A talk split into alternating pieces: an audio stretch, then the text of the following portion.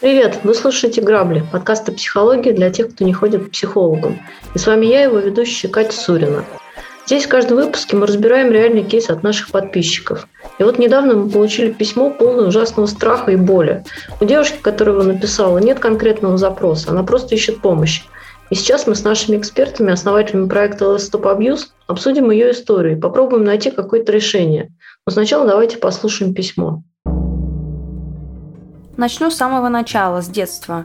У меня была обычная семья, я, мама, папа, старший брат. Мама воспитывала нас в любви и заботе, отец был очень строгий и властный, поэтому брату доставалось иногда за дело, иногда нет. Со мной отец был куда мягче, но я тоже получала. Брат съехал при первой же возможности, и тогда-то внимание переключилось на меня. Поэтому гулянки и клубы были под запретом. При этом отец даже не знал, на каком курсе университета я учусь. Мы могли не разговаривать, проживая в одной квартире. Но когда я стала зарабатывать деньги и приносить их в дом, стало как-то полегче. Я всегда нравилась мужчинам, но при этом у меня была куча комплексов, неуверенность в себе, постоянное самобичевание. В 2014 году я вышла замуж, мне тогда было 26 лет, а в 2016 году мы переехали в Беларусь. Как-то отношения не сдались еще на этапе свиданий. Я находила неоднозначные переписки с женщинами, его страницы на сайтах знакомств, но он говорил, что я все выдумываю. И я как дурочка повелась. 3 года жила в состоянии абьюза, особенно в тот год, когда жила в другой стране, пока делала вид на жительство. Ходила по собеседованиям, муж мне выделял 300 рублей, российских, в день, и говорил: «Ни в чем себе не отказывай». Так я жила полгода. Затем нашла работу и содержала себя сама. Все это время мы ругались, плюс эти вечные бабы. Можно представить мое состояние: ни друзей, ни близких, все время одна. Благо, мозгов хватило вернуться домой и развестись. Жила тогда у родителей, работала, потом съехала, познакомилась с парнем. Мы начали встречаться, и тут я стала замечать, что он общается с кем-то на стороне. Я пыталась разговаривать, меня переговорили, что это подруги и прочее. К слову сказать, это было похоже на правду. Но так как предыдущие отношения сделали меня подозрительной, я думала, что пора расставаться. И в 2019-м, как гром среди ясного неба, у меня обнаружили рак груди. Мне 31, я жалею себя и раскисаю, медленно себя похоронила. Но мой парень взял меня в свои руки, отвез в Питер, был со мной по мере своих возможностей. Лечение было долгое: химия, лучевая, отеки, анализы, климакс, депрессия. Химия позволяла мне работать, я гоняла в парике и мечтала о здоровье в волосах. Лечение помогло, я в ремиссии. Год назад мы поженились, а теперь мне диагностировали диффузную алопецию, назначили лечение, но результатов пока нет. Понять причины просто не могут. За 2 последних месяца моя и без того низкая самооценка скатилась. Я заставляю себя ходить на работу, перестала посещать зал. Стыдно, так как светится лысина. Уже целый месяц рыдаю каждый день, волосы выпадают, стоит к ним притронуться. Почти так же сильно, как при химии. Мне очень страшно. Муж говорит, что устал от моих слез, но я уже не могу себя брать в руки. Я честно призналась себе, что завишу от чужого мнения и одобрения. Мне страшно, что если я облысею, то останусь одна. Мне будет тяжело найти работу, так как я буду непривлекательной. Мне очень нужна помощь. Надеюсь, вы поможете мне расставить приоритеты. И благодарю за ваш труд. Добрый день, Леонид и Екатерина. Вот такая история у нас. Девушка совсем-совсем не в ресурсе сейчас, конечно. И у нее явно все признаки такой затяжной депрессии, реактивной депрессии идут. Поэтому, наверное, первое, что мы бы ей посоветовали сделать, это пройти тест Бека, послушать подкаст про депрессию, потому что, скорее всего, ей нужна медподдержка, и не только связанная с диффузной алопецией, но и, собственно говоря, с ее психологическим, психическим сейчас состоянием. И теперь по ее ситуации. Во-первых, мы бы ей сказали, что, девушка, приходите, пожалуйста, в психотерапию, потому что тут не похоже, что какими-то внутренними установками можно очень сильно себе помочь. Но тем не менее мы сейчас попробуем. Девушка жила в абьюзе, собственно говоря, изначально склонность есть к поведению жертвы. Соответственно, она длительное время испытывала по отношению к себе насилие. Это, я так понимаю, первый, был муж, с которым она 3 года прожила. Но сначала отец. Я имею в виду сейчас ее отношения во взрослой жизни. Но действительно, сначала, если так эту всю историю прям разматывать, то это действительно отец. Строгий, властный, и запрещающий. Ну, соответственно, такой же был и муж, который тоже запрещал, контролировал, денег не давал, ну и так далее. То есть вся классика абьюзивных отношений, где есть контролирующий мужчина и подстраивающаяся женщина. Естественно, это не способствует никак нормальному психологическому спокойному состоянию, конечно, потому что это вся жизнь борьба, вот, которая для девушки закончилась, к сожалению, вот таким, не закончилась, ну, скажем так, вот сама история с браком привела к тому, что она заболела такой болезнью страшной. Вот. И, к счастью, смогла из нее как-то все-таки выйти. Да. Но у нее, собственно говоря, ситуация, похоже, не сильно изменилась, да, потому что с тем парнем, с которым она сейчас живет, из-за которого она вышла в итоге замуж, проходила с ним лечение, вот, да, ну, была в процессе и жила с ним непонятная абсолютно ситуация, потому что в начале отношений были какие-то признаки того, что он общается на стороне. Да, то есть у нее сформировалась тревожная привязанность к ним, и она постоянно находится в состоянии такого, да, контроля. Вот. Кажется, не кажется, да, что вот он общается или не общается. То есть когда нет эмоционального контакта, у человека возникает тревоги очень много. Ну, непонятки такие в голове, да. Ну, вообще, чтобы понять, вышел ли человек из абьюза, имеется в виду, вышел ли он не из конкретного абьюза, а вообще из всей этой абьюзивной линии, из абьюзивного сценария, мы обычно смотрим на самооценку человека. Да, то есть когда человек переходит наконец-таки в нормальные отношения, обычно самооценка его резко растет, его самочувствие улучшается, ресурсность повышается и так далее. Но во всей этой линии как бы такое впечатление, что вот эта тенденция не менялась никогда. То есть она как изначально родилась, да, у нее пошло занижение самооценки, она пошла в брак и стало еще хуже, она пошла в следующий сейчас брак, и в итоге она пишет: «Я уже себя похоронила». Да, то есть ничего не изменилось вообще. Поэтому здесь нет прямых как бы оснований, да, это как бы вот заявить, что вот смотрите сюда, сюда и сюда. Но по ощущениям и по практике, скорее всего, она находится опять в абьюзивных отношениях. Просто с джентльменом, более интеллектуальным и менее явным, да, как бы показывающим вот эти вот абьюзивные моменты. Да, здесь слишком высокий уровень тревожности по письму, потому что по всем сферам жизни, которые у человека, в принципе, должны быть, да, для ощущения устойчивости внутренней, это работа, здоровье, личные отношения, здесь все, ну, скажем так, под большим вопросом. Да, теперь, с другой стороны, он сыграл свою роль положительную в том, что он ее вытащил из болезни. То есть он ее взял, отвез, запихнул, там, поддерживал всю дорогу и так далее. Не факт, что она прошла бы это в одиночестве успешно. Да, не факт будет, что ей проходить все это, да.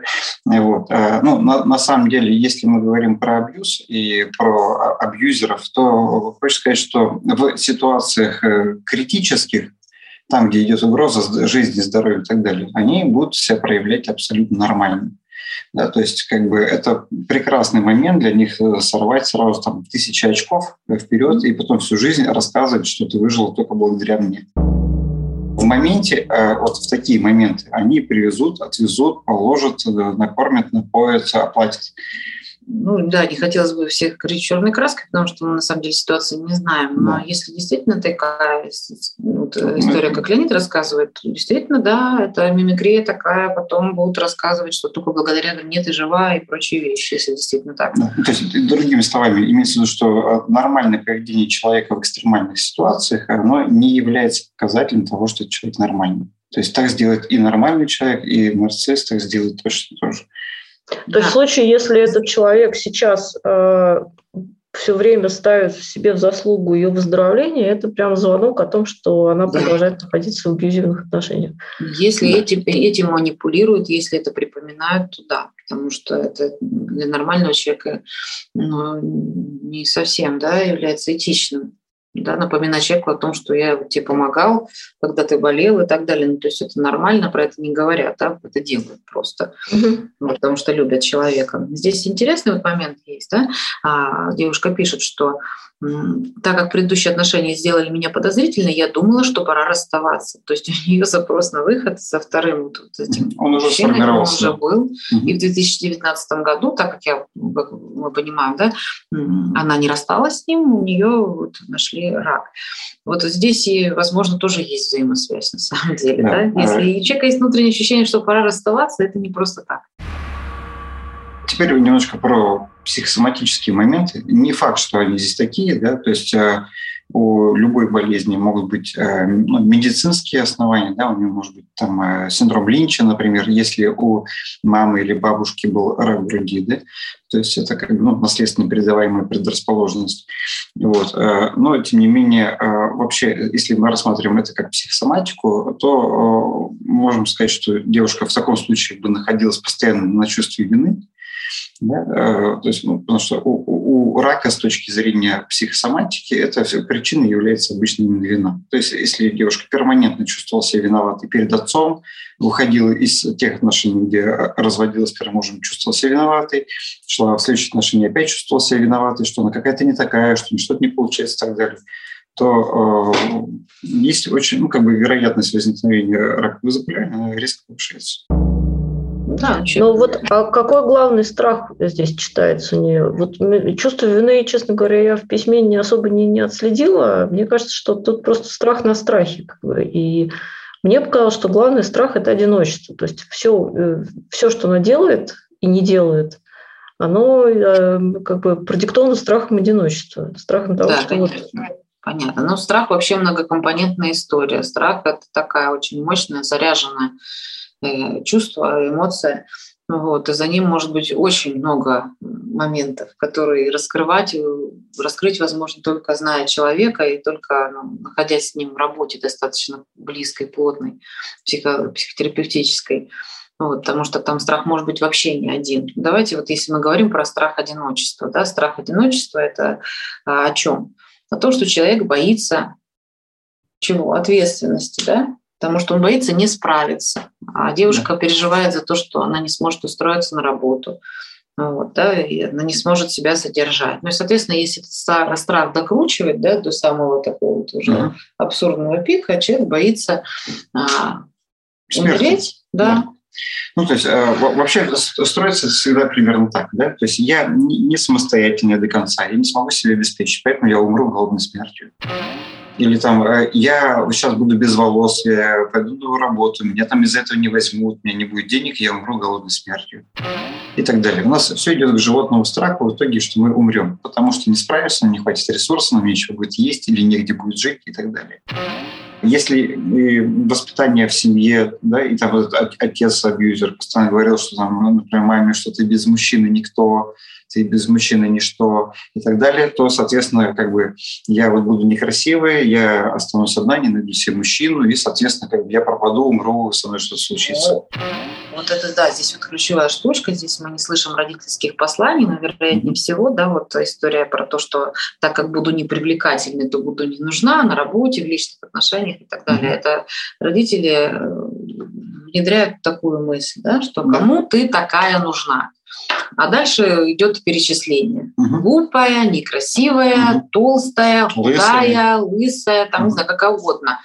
Вот. Ну, там, может быть, как бы не лысая, ой, волосенки-то жидковаты, что-то там, знаете, подсокали языком. Все, ребенку уже достаточно, особенно девочке достаточно, да, то, что социум предъявляет женщине больше требований, да, с точки зрения внешних данных, вот, чем к мужчинам. Вот. Соответственно, все это сформировалось уже, и девушка идет вот с гигантским страхом того, что ее отвергнут, потому что она не будет соответствовать. Вот. А здесь тем более такая ситуация, где она по причине того, что проходила лечение, да, были последствия, да, есть последствия определенные.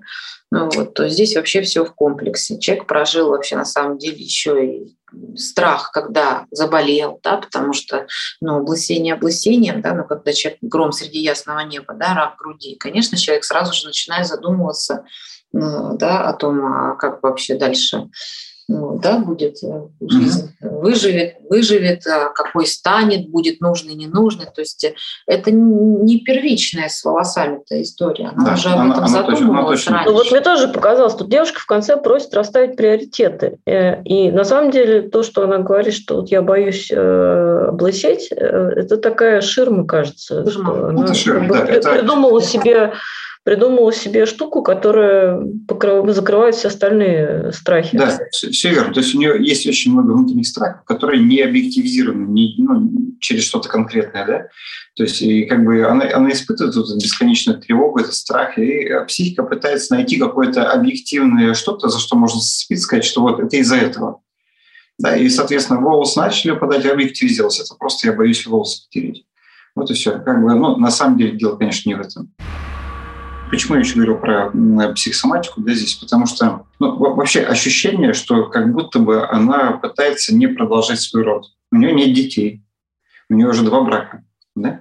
Вот. У нее рак груди и так далее. Как будто бы идет процесс, когда она пытается остановить на себе род. Да? Как будто бы я не имею права ни сама жить, ни продолжать эту жизнь. Я неправильная какая-то и так далее. Там очень много проблем на самом деле в ее детстве. Именно с ее папой, с мамой. Да? И это надо разбирать, конечно, уже глубоко, уже в профессиональных сессиях психотерапии. Вот. На текущий момент, если говорить про ее приоритеты, да, приоритетом сейчас должно являться для нее ее физическое и психологическое здоровье. Да, потому что речь идет о климаксе и депрессии, да, то есть вот с этим нужно разбираться в первую очередь, потому что если человек не ресурсен, да, то сложно говорить, да, о том, что в дальнейшем ее может ждать, когда человек, например, не хочет жить, не имеет мотивации для того, чтобы жить. В первую очередь с этим работать. Да. Здесь все в связке всегда существует, и психологическое, и физическое здоровье однозначно. Потому что в 31 год климакс – это и гормональные нарушения, и поэтому, возможно, и последствия такие. И с этим, безусловно, конечно, нужно разбираться, вот, обращаясь к специалистам. Вот. Реакция ее партнера, который говорит, что я больше не могу увидеть, как ты рыдаешь. Допустим, он не абьюзер. Может ли неабьюзивный человек действительно после нескольких лет непрерывных рыданий и депрессии выдохнуться? Может, конечно, может. То есть там зависит, то есть опять мы здесь не имеем некоторых данных, да, таких вот, чтобы точно сказать, что там происходит. Вот. Возможно, он ее там толкает, говорит, давай, старается, вкладывается, говорит, пойдем сюда. Она вот сидит и вот плачет. Толкает, в смысле, мотивирует. Да, то есть толкает, мотивирует, хороший, не физически, естественно, да. Вот. И тогда, соответственно, как бы, понятно, да, человек выдыхается, он там уже несколько лет бьется, уже предложил там 51 вариант, и сам пошел, и сам сделал, а вот все как бы нет. Естественно, как бы ей 31, ему, соответственно, плюс-минус примерно столько же, да, и человек начинает задумываться, как бы, с тем ли человеком я связался вообще, да, то есть, как бы, возможно, здесь ничего не предвидится вообще, в принципе, да, и желание есть только у него, а не у нее. Тогда да. С другой стороны, может быть, я абьюзер. Да? То есть, как бы, исходя из того, что мы перед этим рассказали. И тогда это начинается дрессировка, да, и сознательное понижение самооценки. То есть могут даже ставиться специально какие-то задачи перед ней, которые вроде бы призваны ее мотивировать, да, но которые заранее не выполнимы в силу ее состояния. А потом упрекание в том, что она это не делает. Упрекания в слезах и так далее. Нам, на самом деле, достаточно странным кажется, что за 2 года последних с молодым человеком, который нормальный, она бы находилась в таком убитом состоянии. Да, вот здесь важно исключить депрессию. Да, что вот исключить депрессию – это первостепенная задача, потому что если человек средний, как минимум, да, стадии депрессии, то здесь уже нужны препараты, конечно, антидепрессанты, возможно, транквилизаторы, что-то, чтобы стабилизировать гормональный фон, нейромедиаторы и прочий химический набор, вот, потому что самостоятельно очень сложно будет вытаскиваться оттуда. Ну и обратиться к психологу очень рекомендуем для того, чтобы разобрать все-таки, что у нее реально происходит, отделить нужно, как связана ее болезнь с ее жизнью на данный момент, да, с мужчиной, которым она живет, с работой, на которой она там работает и так далее. То есть, ну, что происходит в жизни человека, важно очень понимать. Потому что сейчас мы здесь видим только то, что она очень беспокоится за, вот как вы сказали, за ширму, да? То есть это то, что волосы. Да. Что за этим стоит? Вот большой вопрос. Знаете, меня вообще зацепила вот эта фраза про то, что я очень завишу, всегда очень завишу от чужого мнения, от чужой оценки, от чужого мнения. Мне кажется, вот про это стоит отдельно поговорить, как с этим работать, потому что это же, ну, не только... Это такая общая проблема. Люди зависят от чужого мнения в большей или меньшей степени. Это вкладывается там в детстве, я не знаю, когда это, как это формируется. Почему кому-то плевать, а кто-то вот не может ничего делать, пока его не оценят положительным образом? Вот как раз мы разговаривали про это, да, в подкасте про самоценность. Да, то есть самоценность формирует как раз именно устойчивую там, свою точку зрения, да, она поднимает самооценку и так далее. Да, у нее нет самоценности.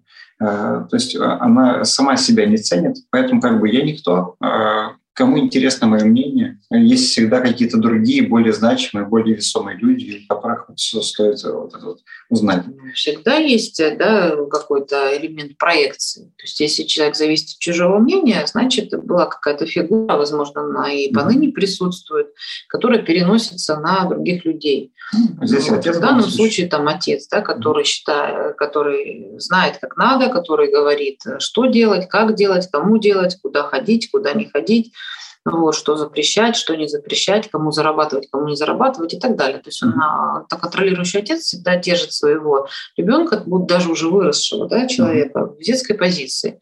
Поэтому, естественно, человек зависит от чужого мнения, потому что если он не прислушивается к этому мнению, он что, будет наказан, да? То есть это как бы понятно, о, такой достаточно уже за долгое время сформировавшийся механизм. Вот. Поэтому из этого механизма нужно выходить и понимать, что вы выросли. Что родители уже, они вам, ну, биологические родители, а по сути они такие же взрослые люди, как и вы. Каждый несет ответственность за свою жизнь сам. Вот, и ей тоже важно это понимать. Нужно взрослеть, нужно сепарироваться. Да, про сепарацию тоже есть подкаст у нас. Тоже можно послушать, да, потому что мы там проговариваем все стадии прохождения сепарации. Ну, вот, что такое сепарация? Да, это финансовая независимость. В первую очередь, когда вы можете себя обеспечить, вот, не обращаясь за помощью к родителям, либо лицам их заменяющим. Вот.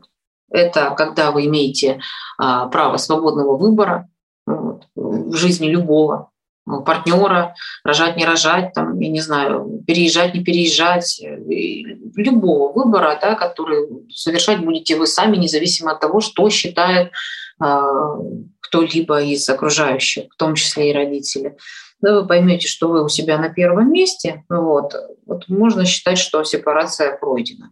Если ну, то же получается, нет, что наша вот эта девушка, судя по письму, она никогда не жила одна, то есть у нее не было вообще шанса понять, как она живет сама по себе, потому что она жила с папой и с мамой, потом она вышла замуж первый раз, потом она вернулась и жила с родителями, как она пишет, потом она, значит, вот начала новые отношения и вышла замуж второй раз. Да, причем вот здесь как исключительно в качестве гипотезы, да, вот она думала, что пора расставаться, но с ней случилась болезнь, и она не рассталась. Можно предположить следующий механизм, что, как, знаете, как дети болеют, для того, чтобы привлечь внимание родителей, которые, ну, там, все время заняты, работают, еще что-то. Да. Это очень интересная идея. Может быть, у нее потому и началась алопеция, да, когда она поняла, что надо с парнем расставаться. Она попала в ситуацию, когда он будет о ней заботиться, и чтобы не расставаться.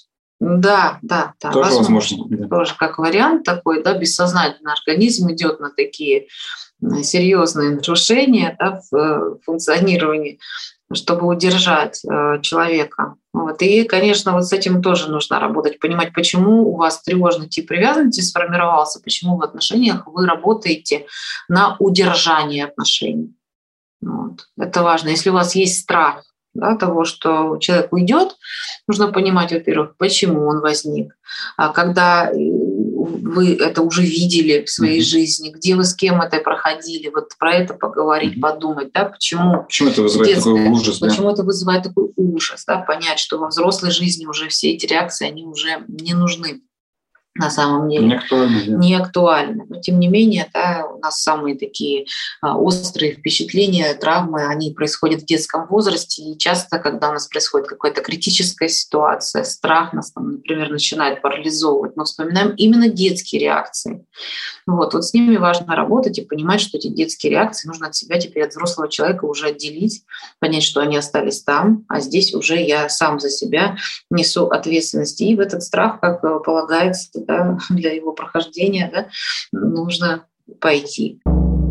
Понять, что я для себя не решаю. Пока я болею, пока я живу с человеком, который мне там делает неприятные вещи, да, чего меня защищают вот эти все происходящие явления. Вот, да, чего я не делаю. Подытоживая, я так понимаю, что можно, значит, девушке сказать следующее. Во-первых, нужно понять, разобраться с депрессией, которая, вероятнее всего, есть, и начать ею заниматься, лечить и так далее. Нужно понять, что происходит на самом деле с ее отношениями, кто она в них, кто она сама для себя вообще, и назвать себе какие-то вещи, которые она никогда не называла, да? Что в ее жизни происходит вне зависимости от окружающих людей и чего она хочет от этой жизни.